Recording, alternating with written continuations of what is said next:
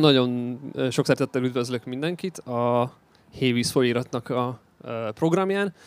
A Hévíz folyirat tavaly óta megújult, és tematikus lapszámaink vannak. A mostani beszélgetés pedig a következő tematikus lapszám, az az őszi lapszámunkhoz fog kapcsolódni, ahol a vidék, város, illetve pont ennek a kettőségnek a feloldásáról fogunk, vagy erről csinálunk egy lapszámot, és ennek most a fiatal költészethez, fiatal irodalomhoz kapcsolódó vetületét nézzük meg.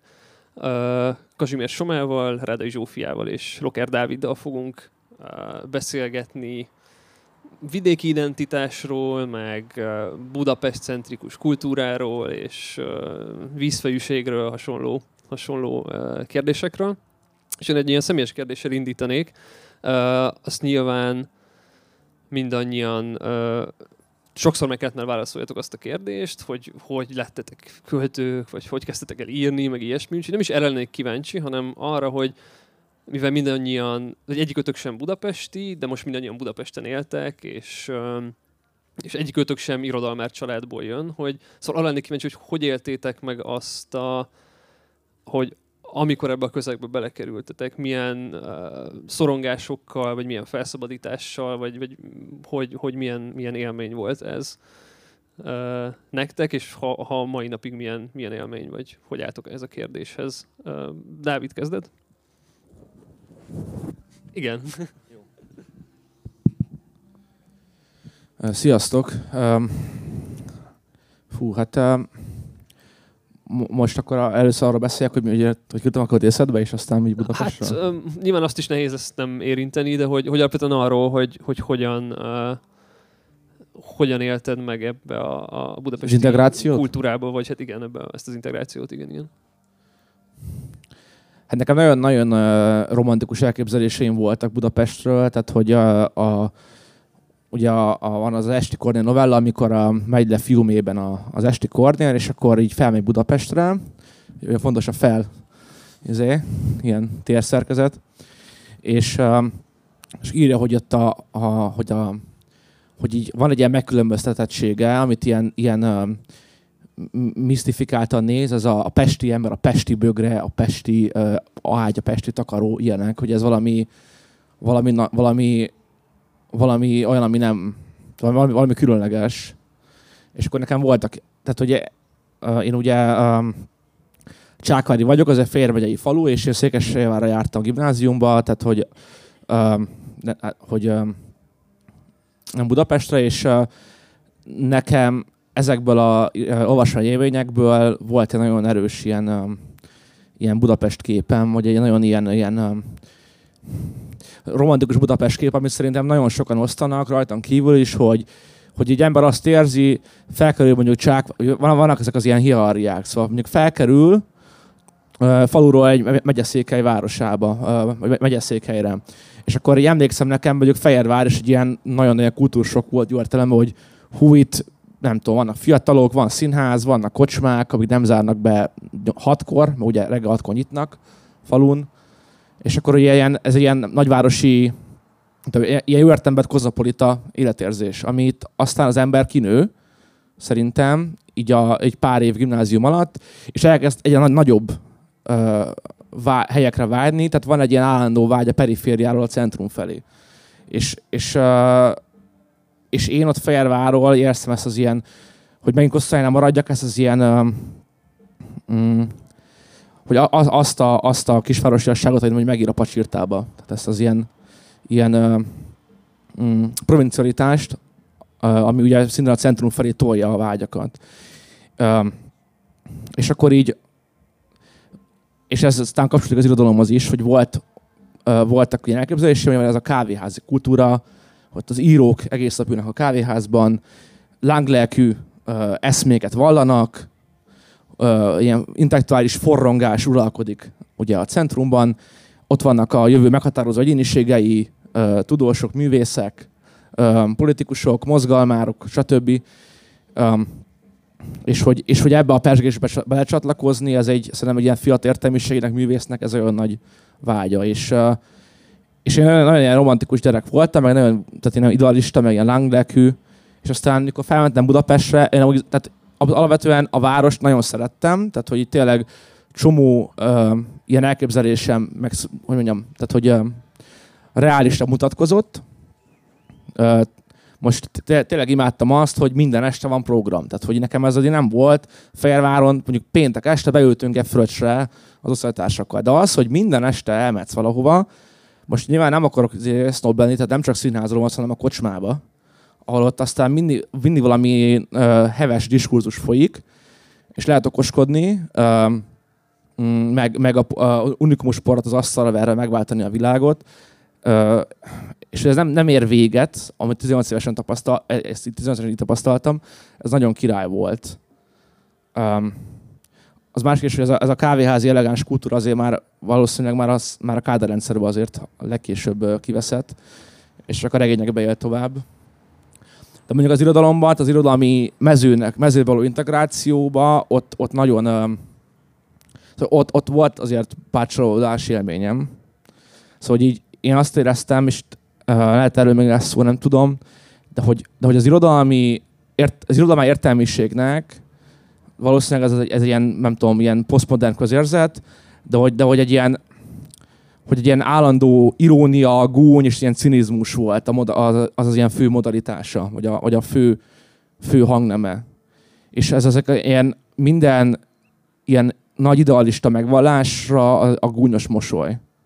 Uh, ami mondjuk kiülközött abban is, és szerintem nagyon sokáig, akár a, a magyar költészetben, ilyen 30 éven keresztül pölő, az érzelmek, a nagy szavak, stb. ilyen tabuknak, tabunak tűntek fel, és, és hogy az volt az ilyen lírai közbeszéd, ami egy ilyen ironikus távolságot tart mindentől, kiábrándult és cinikus, és hogy és, és aki nem ilyen, az ostobaként lepleződik le, tehát valami naív hülyegyerekként.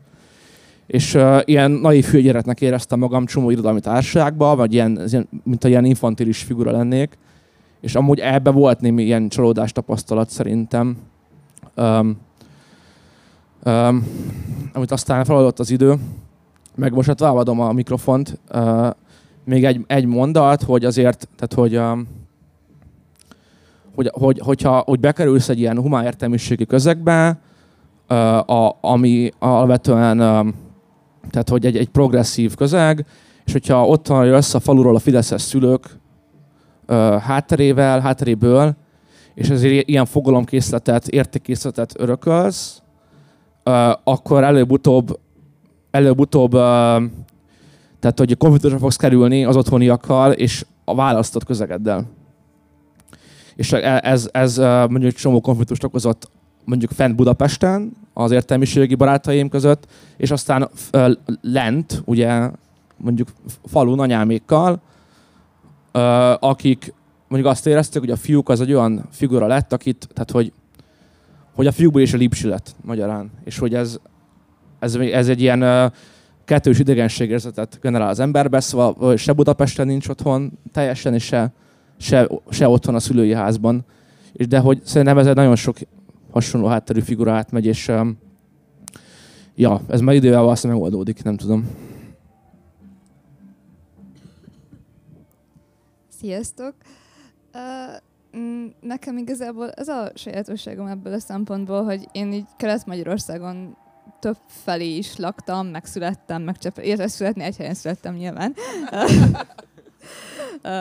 de, de lakni, meg nevelkedni, meg növekedni, ezt így több helyen is tettem, de alapvetően Debrecenben volt az én gyerekkoromnak, meg kamaszkoromnak a nagy része, és uh, onnan ilyen térésen mindig is Budapestre vágytam.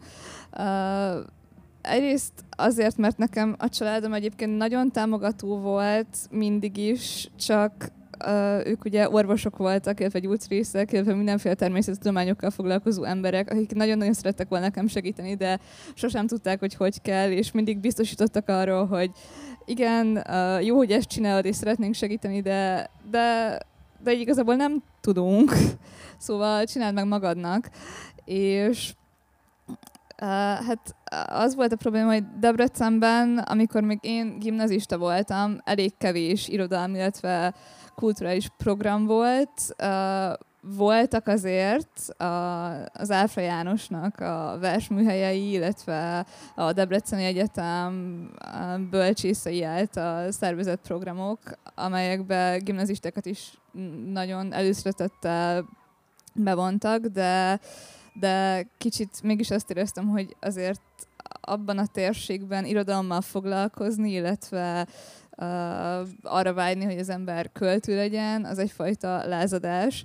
Aztán, mikor felkerültem Budapestre, ez meg már inkább ilyen nem tudom, evidencia volt a bölcsészkaron, hogy persze mindenki költő is, meg, meg mindenki ír is, meg uh, mindenki csinál mindent, és nyilván nekem is volt akkor egy ilyen identitásválságom, de de, de mégis valahogy így túl tudtam lendülni azáltal, hogy nekem, nekem akkor is ez volt az álmom, és, és akkor is én, én jobban akarom, mint ti akarjátok, és, és ezért nekem itt a helyem, és, és nagyon szeretnék írni.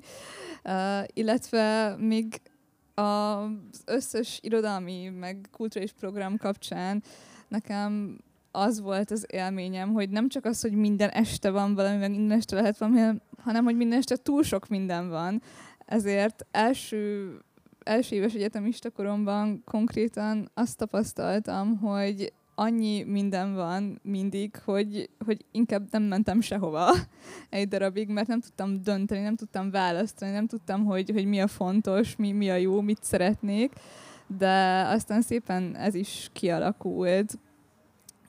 Szóval nekem Budapest mindig egy ilyen nagy álmom volt, de meg, meg egy nagy vágyam, de emellett mindig is uh, fontos volt számomra az, hogy, hogy a vidéki identitásomat is, hogyha lehet így fogalmazni, azt is, azt is um, tartsam, mert hogy mégiscsak azért ott kezdődött számomra minden, meg, meg, meg ott, ott kezdtem el irodalommal foglalkozni, még akkor is, hogyha ott így nagyon proto, meg mikroszinten, de, de egyszerre, egyszerre volt fontos mindig is a kettő.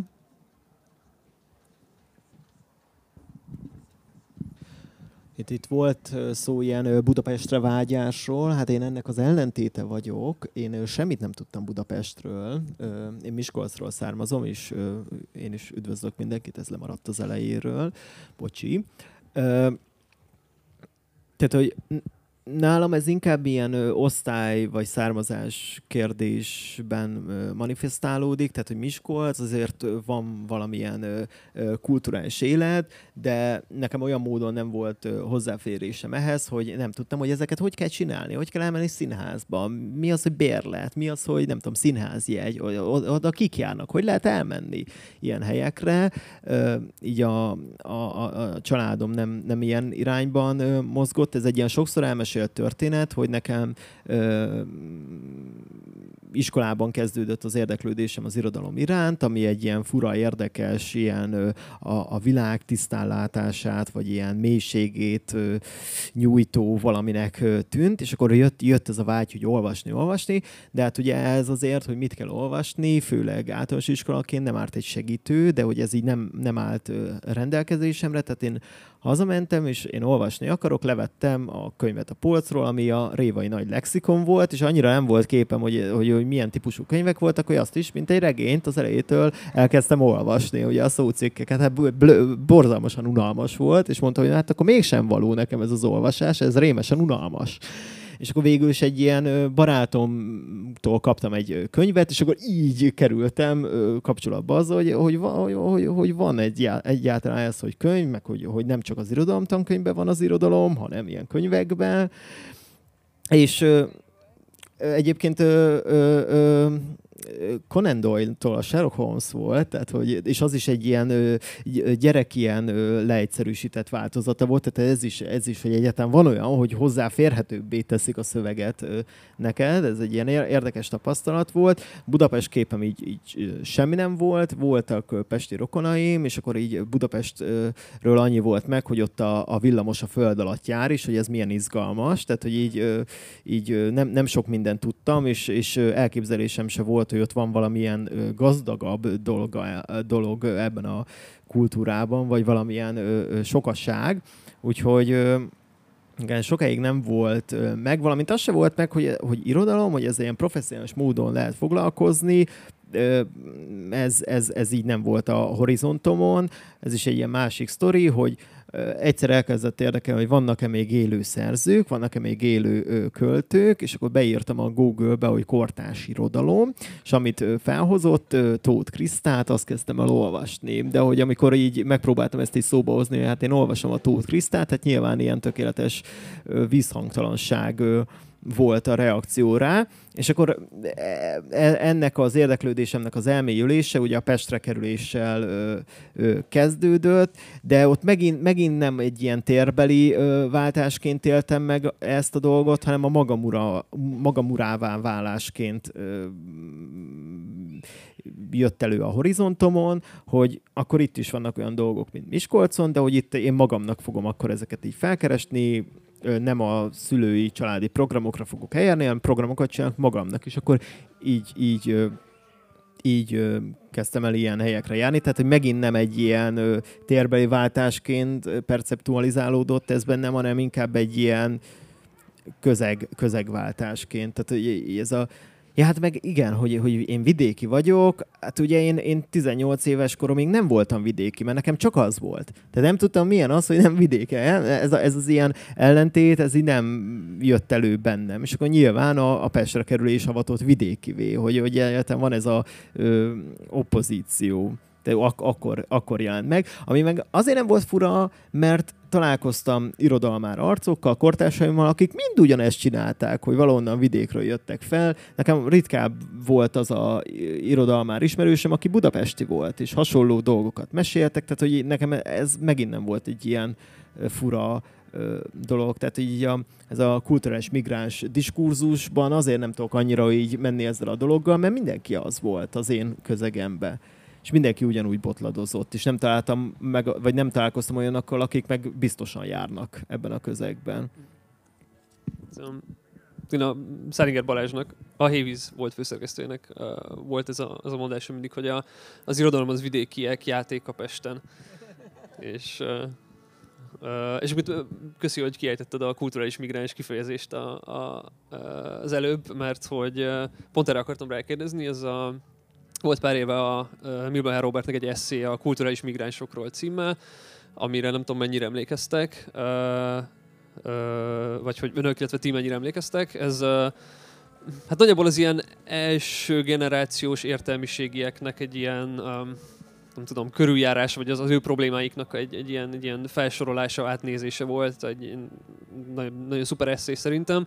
Uh, és, um, és van egy ilyen részlet, ami uh, ami arról szól, ami, amit egyébként szintén érintettetek az előbb ö, többetek is, hogy hogy a, a kulturális migráns azért szorong, mert tudja, hogy semmi keresni valója ott, ahová került, még akkor sem, ha mindig oda vágyott. Uh, hogy egyrészt ezt mennyire éreztétek, vagy mennyire érzitek valósnak, illetve hogy uh, uh, az eszének a következő pontjában Milber Robert azt írja, hogy a, hogy, hogy ilyenkor két lehetősége van a, a kulturális migránsnak, vagy asszimilálódik észrevétlenül, vagy pedig, uh, idézem, barbárként dönget kaputfalat. Uh, szóval, hogy egyrészt mennyire érzitek ezt uh, az előbb említett problémát sajátotoknak, illetve ezen a skálán, hogy az észrevétlenül asszimilálódni és kaputfalat döngetni skálának, skálán hova raknátok magatokat?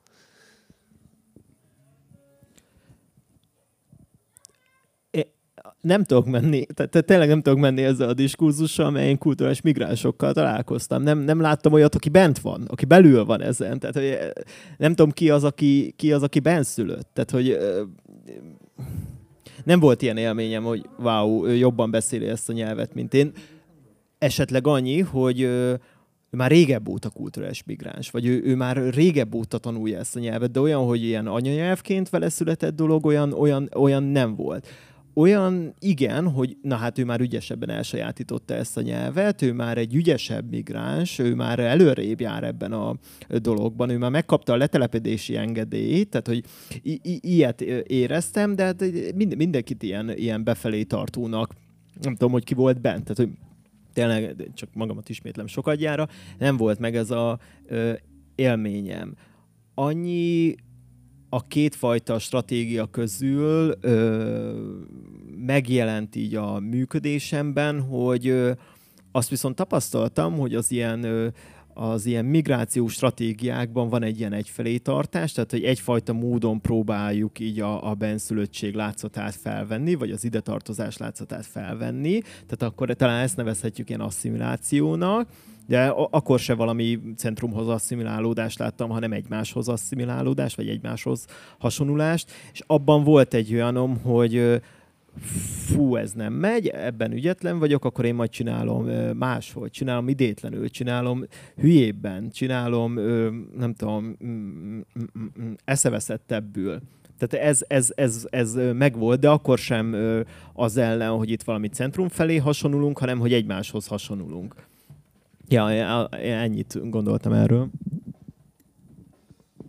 Igen, ehhez hozzátenném azt, hogy én is inkább így kívülről, még, még mikor teljesen Debrecen voltam, akkor láttam Budapestet úgy, hogy hú, igen, itt, itt van minden, itt, um, itt én csak így kívülről jövő valaki lehetek, viszont most meg már Budapestről több vidéki barátom van, mint vidékről. Ezzel teljesen egyet tudok érteni, meg, meg szerintem a, a legtöbb ismerősömnek, aki aki mondjuk így vidékről jön, nincs is ilyen külön budapesti identitása, hanem, ezt, hanem ezeket mi nagyon együtt kezeljük. Mármint, hogy így tényleg úgy, úgy integráljuk a személyiségünkbe, hogy ja, vidékiek vagyunk, és most éppen itt élünk, aztán ki tudja, hogy hol fogunk élni még.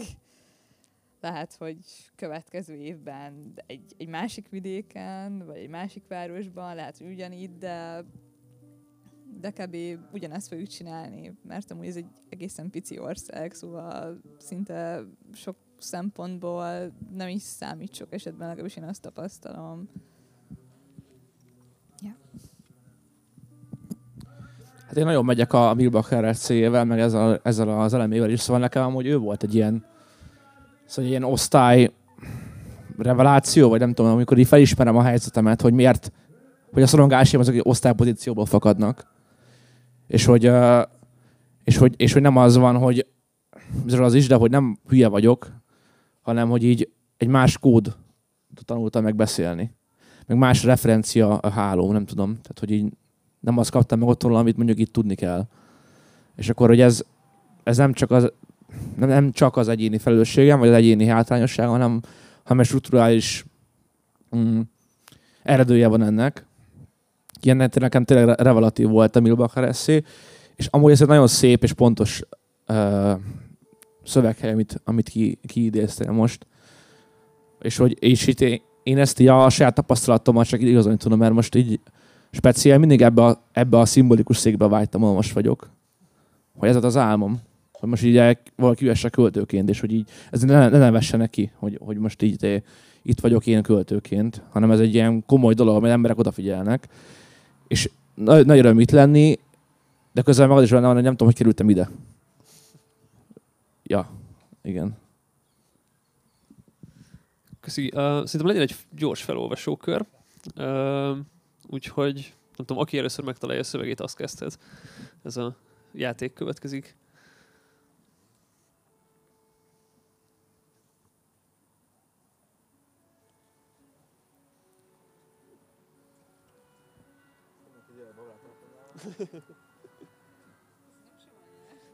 Igen, elég úgy tűnik. Kísérlet odalent. Nem és igen közé vágyom. Sejtéseim szerint van ott még felfedezetlen földrész, még ha a fogalmak hajósai eddig el is kerülték. Elégtelen a nem igen. Úcska szómágia csupán, dadogás a tedd beszéde helyett. A múlt gyáva bizonytalanjai remegnének, ha tudnák, milyen tájat vettem célba. Kutatása motorja elszánt kétségbeesés és hit a metszetben. Féregjuk kell ide, hogy a logika és az önismeret áporodott trükkjei helyett odaléphessek, ahol a kettő egyszerre teljesül. A gép már lent morog társasházunk pincéjében mint vöröslő ördögpofa, izzik, s cikázik rajta a feszültség. Éjjelenként csavaroztam, építettem belé halmozódó döntésképtelenségem, súlyos anyag a bizonytalanság. És hát most itt a nap, az éjszaka. Kutatásaim eredménye, ez a szétfolyó vasállat, harmadik az szül a kettő közé. Szuszogó tömegére kapcsolom a feszültséget, megéled. A gondos tervezésemnek köszönhetően a kerület nyugalma nincs veszélyben. A közvilágításon csak parányi vibrálásként jelentkezik a gép ipari energiafelvétele. De kell a plusz is. A kart meghúzva riadnak a felettünk alvók. Álmaikat is leszívja a falakon át, üzemanyagként emészti el a monstrum.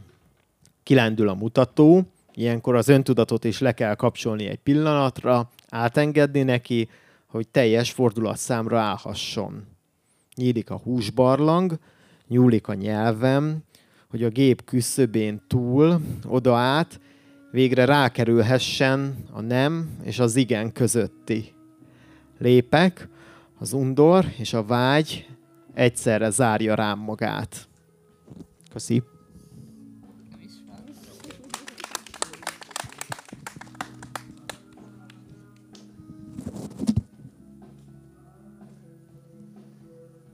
Isten háta.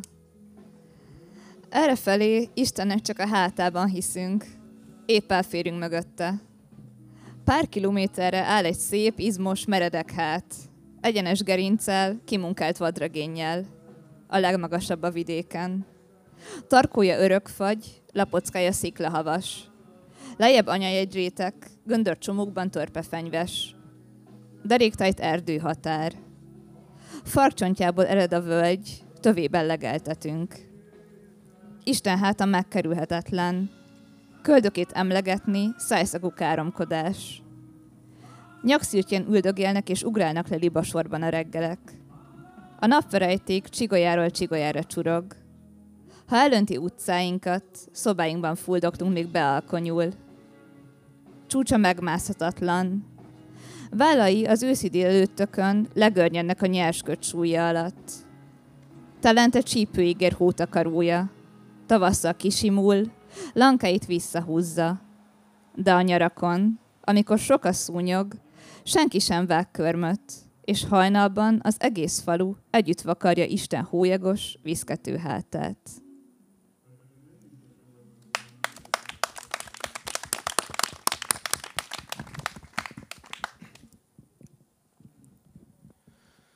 Anyám igaza.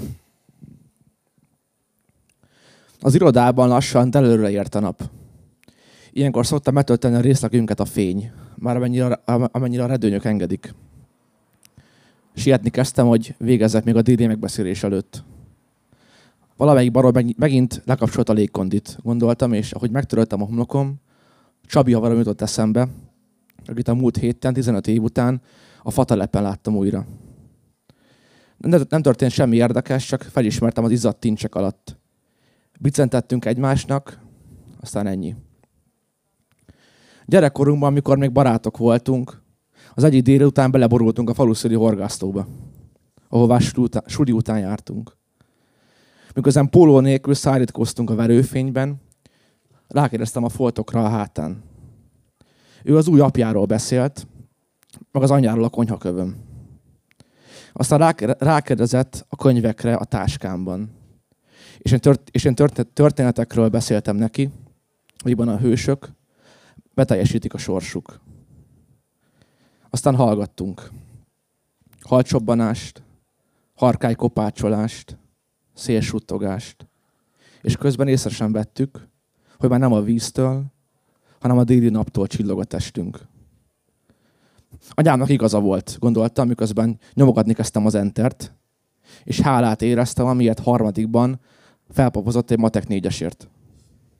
Tanul, fiam, mert ezek között ragadsz, mondogatta, hogy megértsem, miért nem enged át Csabiékhoz. Igaz, igazat adtam neki, mert eszembe jutott a légkondi, meg a céges fröccsözések. Kattingattam még, egy darab, még idegesen egy darabig, mire feltéptem végre a erdőnyöket. Megoldottam a nyakkendőm, és vártam, hogy a déli nap kiizzasszon belőlem 15 évet. ekkor megcsörönt a telefonom. Anyám volt az. Semmi különös dolgozom, mondtam neki. Aztán megérzettem a nyakkendőmet, és a lifthez rohantam, mert a Váci úton már deletvertek a harangok.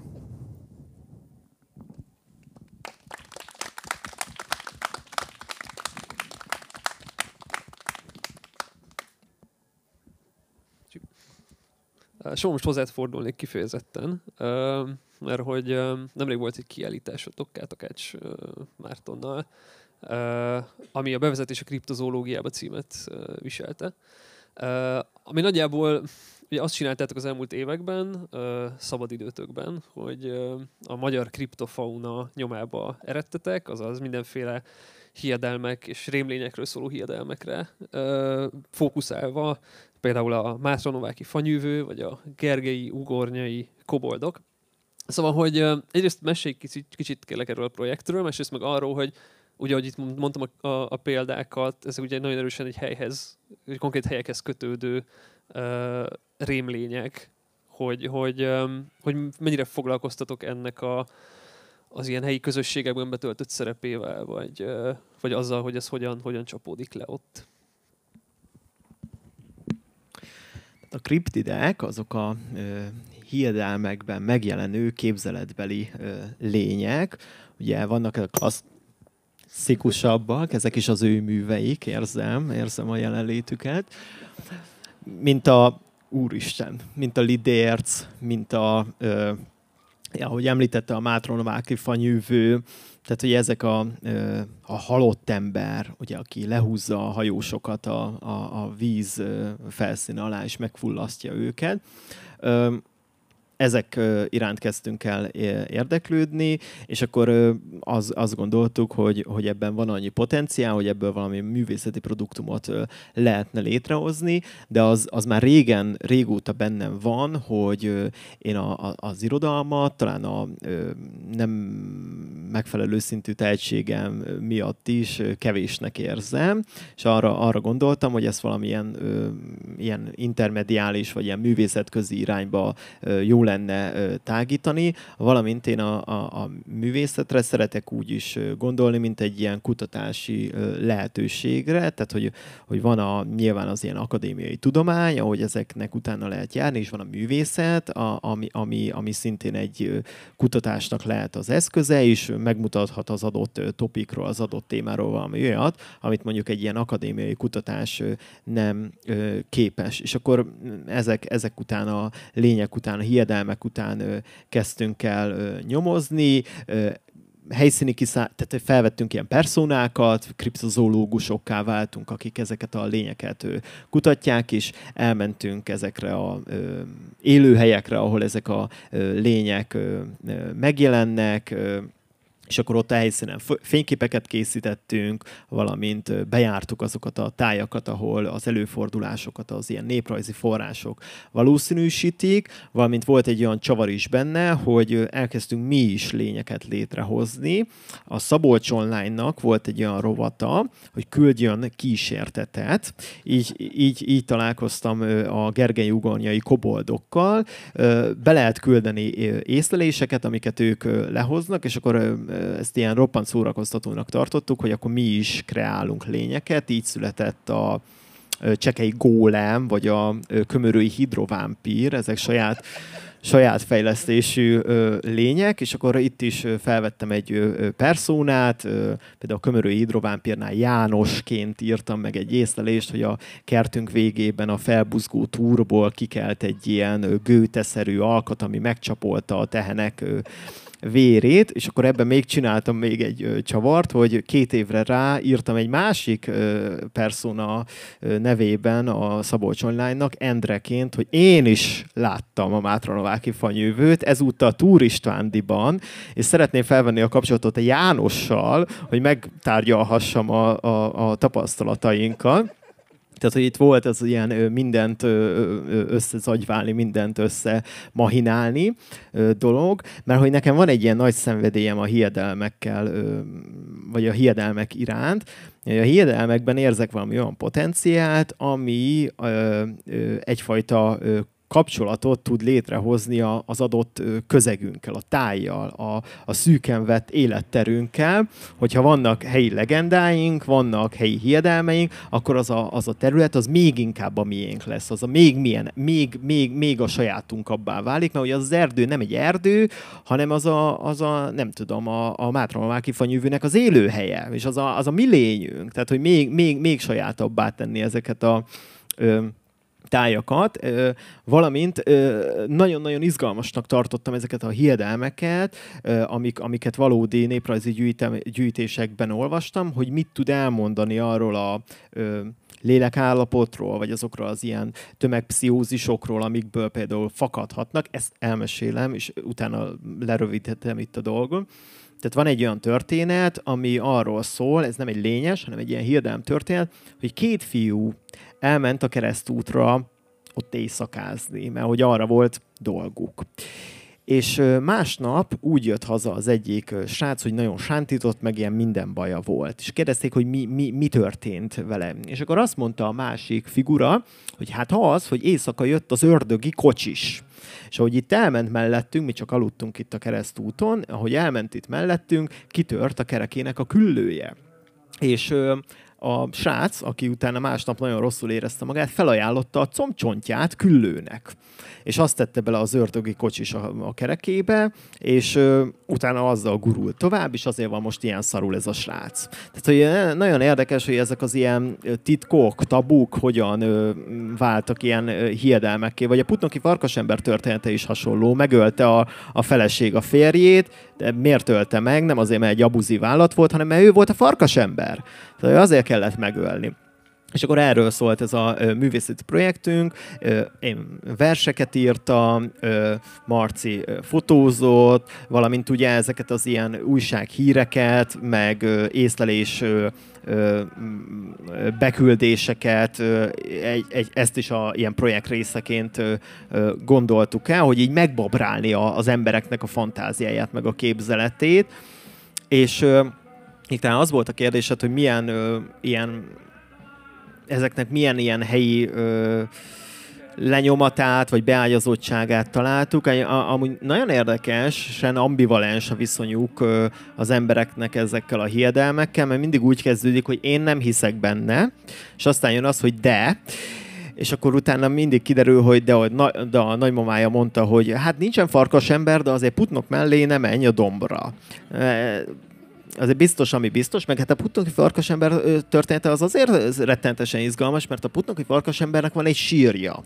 Az most is megvan Putnok mellett, amúgy a főtéren nem egy világháború szobor áll, hanem a putnoki farkasembernek a szobra áll Putnokon, ez, ez zseniális, oda, oda vagyok érte, csodálatos. Uh, úgyhogy uh, minden településre saját lényt, én, én azt, azt gondolom.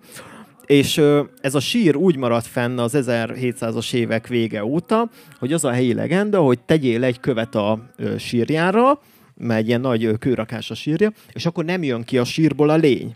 És ez a sír még mindig megvan, még mindig van kőrakás, tehát hogy tehát ez aktívan működik ez a dolog, de az volt a, az volt a általános ilyen visszajelzés, hogy, hogy nem hiszünk benne, de azért, és, és akkor így szerintem ezzel lehet így, így a legjobban ö, leírni, de, de így összességében azt mondom, hogy talán nincsen akkor a beágyazottsága, én viszont azt szeretném, hogy legyen. Tehát, hogy legyenek, legyenek lények, és az egy kicsit erről szól ez a, ez a ö, projektünk, hogy a, a hiedelmek azok, amik közösséget alkotnak, a hiedelmek azok, amik ö, ö, kapcsolatot teremtenek az élőhelyünkkel, tehát hogy, hogy megláttam, vagy megláttunk a hiedelmekben valami olyan potenciált, ami minket nagyon izgatott, és ezt, ezt szerettük volna így ö, a művészet eszközeivel így ö, feléleszteni, mint egy ilyen monstrumot, mint egy ilyen szörnyet.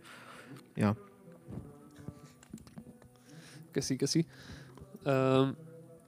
Zsófi, te pedig, és mindenkinek jön egy ilyen személyes, vagy ilyen specifikus kérdés, ha ezt eddig nem lett volna egyértelmű. Zsófi, te, te nemrég voltál a, egy, közötti versenynek, vagy hogy mondjuk, ez pályázatnak a, a döntősei között, a Starbucks nál, ahol kifejezetten a, a természet volt a hívó szó, és arról kellett írni. Úgyhogy erről kérdeznélek, hogy mi a, mi a te viszonyod azokhoz az irodalmi szövegekhez, amik a természetről szólnak, vagy az úgynevezett ökoköltészethez, vagy, vagy amikor egy ilyen, ilyen pályázat van, akkor hogyan, hogyan állsz neki, vagy mi, mik azok a megfontolások, amik, amik így a, a fejedben vannak, ha, ha erről kell írni?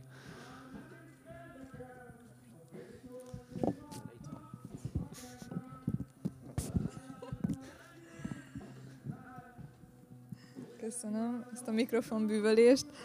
Uh, hát egyrészt nyilván ez ma már egy ilyen programköltészet is, de nekem mindig is nagyon-nagyon szervesen benne volt, nem csak az irodalmi, hanem így egyáltalán bármilyen megélésemben, mert egyébként én pont azon a környéken is vagyok részben őshonos, ahol így somáig lényeket észleltek.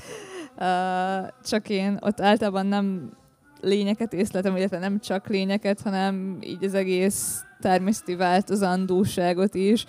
Uh, én, én részben egy, egy felső Tiszavidéki kis faluban is nőttem fel, ahol például nagyon, nagyon fontos az embereknek az, hogy, hogy éppen hogy áll a Tisza vize, meg, meg mikor várható áradás, mikor van apály, mikor van dagály, és, és, és nekem ez, ez mindig is nagyon meghatározta bármihez való viszonyomat is, hogy, hogy valamilyen természeti szemszögből is nézzük, és ugyanúgy az, hogy most uh, utána, amikor éppen nem ott voltam, akkor meg az Alföldön, ott pedig pont ennek az ellentétét tapasztaltam mindig, hogy, hogy a, az asszályok, illetve az esős uh, évszakok, vagy az esős időjárás határozta meg az embereknek a megélését, meg határozza meg még ma is. Um, ez rám nagyon nagy benyomás, tehát főleg úgy, hogy egy, egy, egy igazából amikor Debrecenben vagyok, akkor általában egy falu szélem vagyok. Uh, mert mint hogy így Debrecennek egy... Debrecen falusztad le, hanem... Nem, nem hanem Debrec, Debrecennek egy olyan részén él a családom, ami régen egy falu volt, egy húsz éve kb. Józsa. Felső Józsa. és, és ott uh, például, mikor édesapám nincs otthon, hanem mondjuk pont Budapesten van, vagy kiküldetésben valahol, és mondjuk mi testvéremmel ott vagyunk a családi házban, akkor ezzel szokott felhívni, hogy na volt-e eső? Vagy amikor volt éppen eső, akkor mindig elmondja, hogy igen, most nagyon tisztességes esők voltak. Ami azt jelenti, hogy hogy így biztonságban van a termés, biztonságban van a, az életünk, kb. holott nem ettől függünk, de hogy valahogy mégis van egy ilyen reflex bennük is, mert igazából nem tudom miért, valószínűleg azért, mert a családom nagy része mégis ilyen falusi, meg ilyen városi környezetekből származik, és, és én ezt amúgy igyekszem tematizálni is, főleg azóta, mióta ilyen nagyon radikálisan érzékelem a saját bőrömön is, meg így a saját környezetemben az összes klímaváltozás um, adta hatást. Szóval, szóval nekem ez, ez mindig is fontos volt, és, és függetlenül attól, hogy, hogy valami programszöveg, vagy, vagy mondjuk esztétikailag is, vagy mondjuk mindkettő um, mm, jó. Uh, szóval, szóval, hogy én, én szeretem, hogyha ezt, ezt tematizálják, mert hogy mert hogy azt, azt érzem, hogy talán egy ilyen környezetben kicsit jobban tudunk kapcsolódni az ilyen változásokhoz, meg, meg az, ilyen, az ilyen jelenségekhez, így jobban, jobban érzékeljük őket, és, és szerintem hozzám közel állnak, közel állnak az ilyen szövegek. Köszi. Uh, Dávid, téged pedig a inkább a versenynek a nyelvezetéről szeretnélek kérdezni. Van ugye ez a, ez a klisé, hogy a kortárs költészet az érthetetlen és hogy a, a Egyébként nyilván nagyon sok kortárs, meg egyébként nem kortárs szövegnél, szóval nehéz kapcsolódni hozzá, nincs az embernek olvasói előképzettsége. Viszont mindig is azt éreztem a te verseiden, hogy hogy mintha ezek mind ellene akarnának menni ennek a klisének, hogy mennyire tudatos az, hogy, hogy Uh, hogy így írsz, vagy mennyire alakult tudatosan, és egyáltalán szoktál ezen gondolkodni ezen a, ezen a problémán? Hát igen, hogy azért, azért is kezdtem el írni annól, mert hogy így, így nem szerettem a kortás lírát, szóval így, így a barátnő olvasta Sima Mártont, mondjuk őt szerettem, de hogy így akkor belástam magam, mert így megfogott ez a, ez a hogy élek még költők, hát amúgy engem is érdekel ez a, ez a, ez a széna, és akkor nem tetszettek a versek, mert azt hiszem, hogy ilyen, ilyen, uh, ilyen köldöknézés, tehát így, hogy így arra megy ki a játék, hogy egy ilyen, hogy az egész egy ilyen értelmiségi időtöltés, ami arról szól, hogyan lehet megfogalmazni dolgokat úgy, hogy minél, hogy így minél több dolgot jelentsen, de igazából semmit. És, és, és azt éreztem, hogy az a, az a kommunikatív potenciál, ami az irodalomban rejlik, az, hogy egy eminens nyelven beszélhessünk a világ problémáiról, amivel osztozunk közösen, mint alanyok, mint emberek, um, és hogy egymásnak üzenjünk valamit a szövegen keresztül, uh, felmutassunk közös tapasztalatokat, amikbe, amikbe ezáltal közösséget nyerhetünk, ez így elveszik. És, és azt éreztem, hogy így a, a, arról szól csomó kortás vers, hogy ugye a, az ilyen bölcsész előképzettségem által a, az ilyen abstrakciós készségeimnek köszönhetően ö, minél több jelentést tudja belolvasni egy versbe, és hogy ezeket a köldők is kiszolgálják ezeket az ilyen értelmező elvárásokat. De hogy ezt hiszem, ez így nem visz sehova. Ezt, ezt éreztem.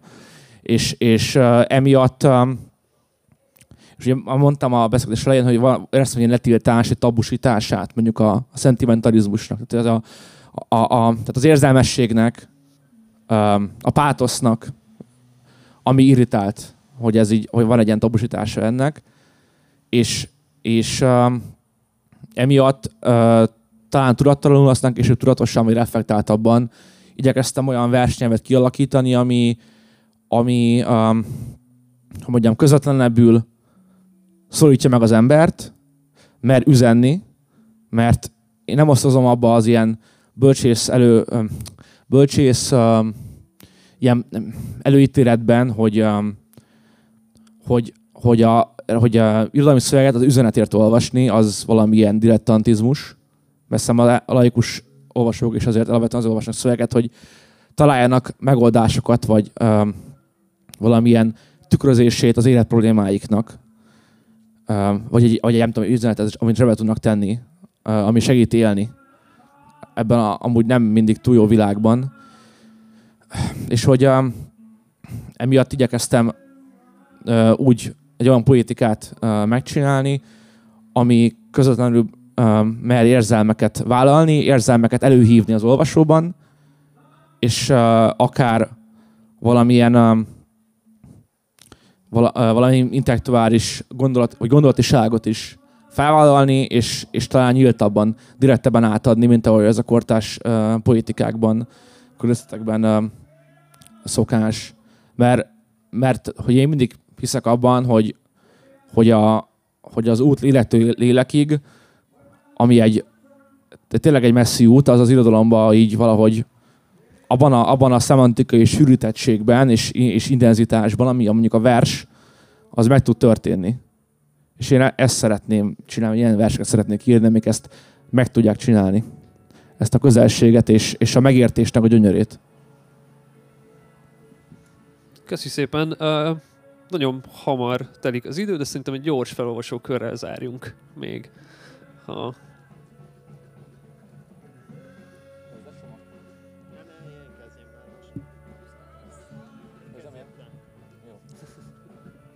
Ja, hogy én?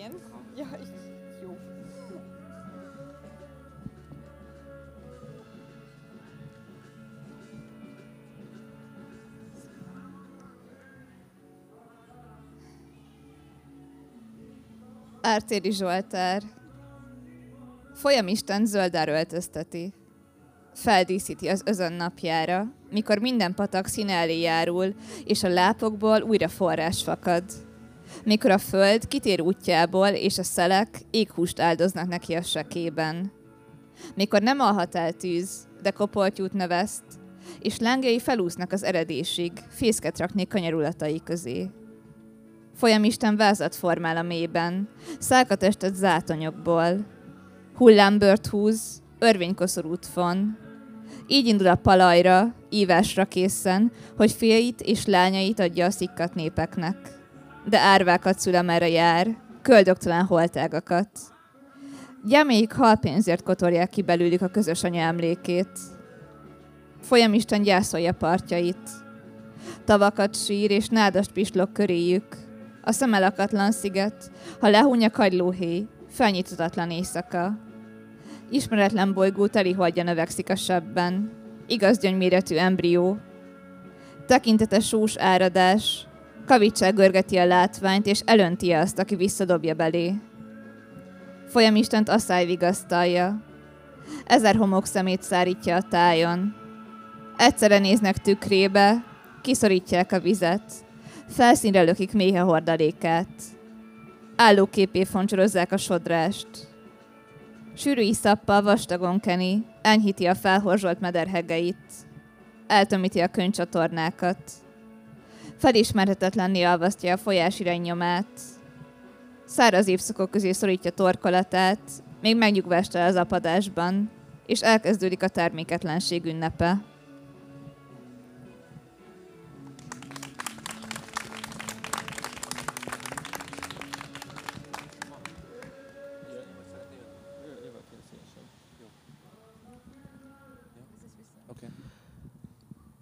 Ez a putnoki fa...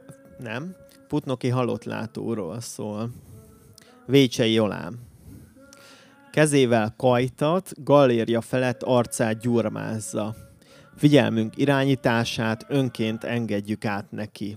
Beszállunk a szertartásba, mert most tényleg jó lenne hinni, hiába mondanak róla bármit, ő a kapu. A szoba ropog, dől a függöny, az otthonról ismerő szűkösségnek itt nyoma sincs. Oda átról borzaszt már ez a dögletes szél. Csapkodja érzékeinket. Ha még nyitva lenne szemünk, tisztán látnánk, ahogy a mágia előtör a halott látóból. Torka vibrál, szavai mögött suttog a rutin. Nem, nem most kezdjünk el kételkedni. A magabiztosság nem csalás, csak a profizmus jele. A mondatok féregjáratán át róla hallunk, akiért jöttünk. Int minket, eleveneket, hinni magunkban, és hiedelmeinkben kell. A halott látás mi vagyunk. Köszi.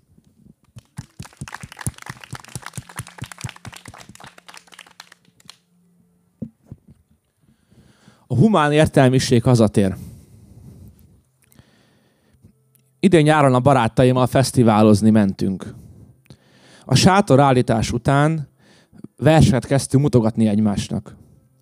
Igazából nyílt titok volt, hogy megvetjük egymás szövegeit, de a barátság szent, úgyhogy olyasmiket mondogattunk, hogy a harmadik sorban érzem kirajzolódni a tétet, vagy hogy nyelvileg egészen szubverzív. Az zenéket különben nem ismertem, a még Demi Rúzsit hallgattak, a srácok a játszótéremben Mr. Bastát, de mivel a barátaim dülöngébe tomboltak, én is próbáltam énekelni a refrént, ami azt hiszem a BMX-ről, valamint különféle halucinogén drogokról szólt, aminek csak a nevét ismerem. Utána kiültünk a mezőszülére, és a mezőszülére gonderhet képet erőltettünk magunkra, és a fe- feminizmusról beszélgettünk. Én a nyolcadik sorolnél megvallottam, hogy már pedig nekem anyám a hősöm, hogy feláldozta a karrierét, hogy, hogy egyetemre mehessek. Akkor emlékeztetek, hogy ezzel a szemlélettel patriális struktúrákat konzerválok, és én kapcsoltam, hogy ezzel a szemlélettel tényleg patriális struktúrákat konzerválok, hogy úgy tettem, mint a biót szívtam volna, és feltregelni kezdtem a szalmabálákban, hogy legalább nevessenek. Elkezdtem vízért könyörögni.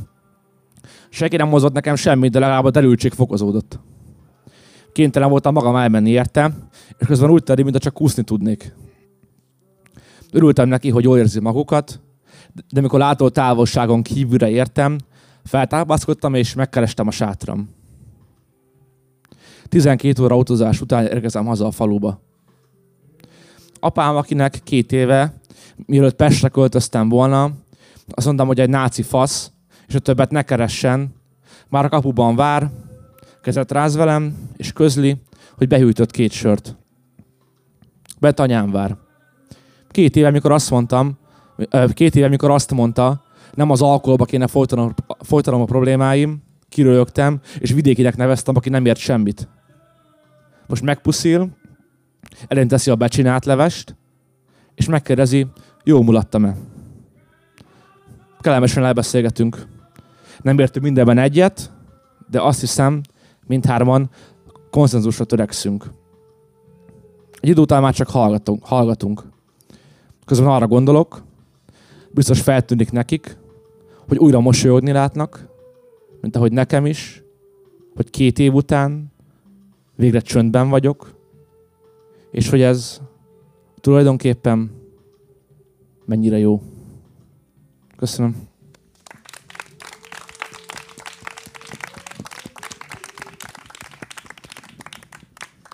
Köszönjük szépen a figyelmet, és köszönöm, hogy itt voltatok, Kazsimír Somarádai Zsófia és uh, Loker Dávid, és olvassatok Hévíz folyiratot, és ősszel jön az új szám. Köszönjük szépen a figyelmet. Köszi.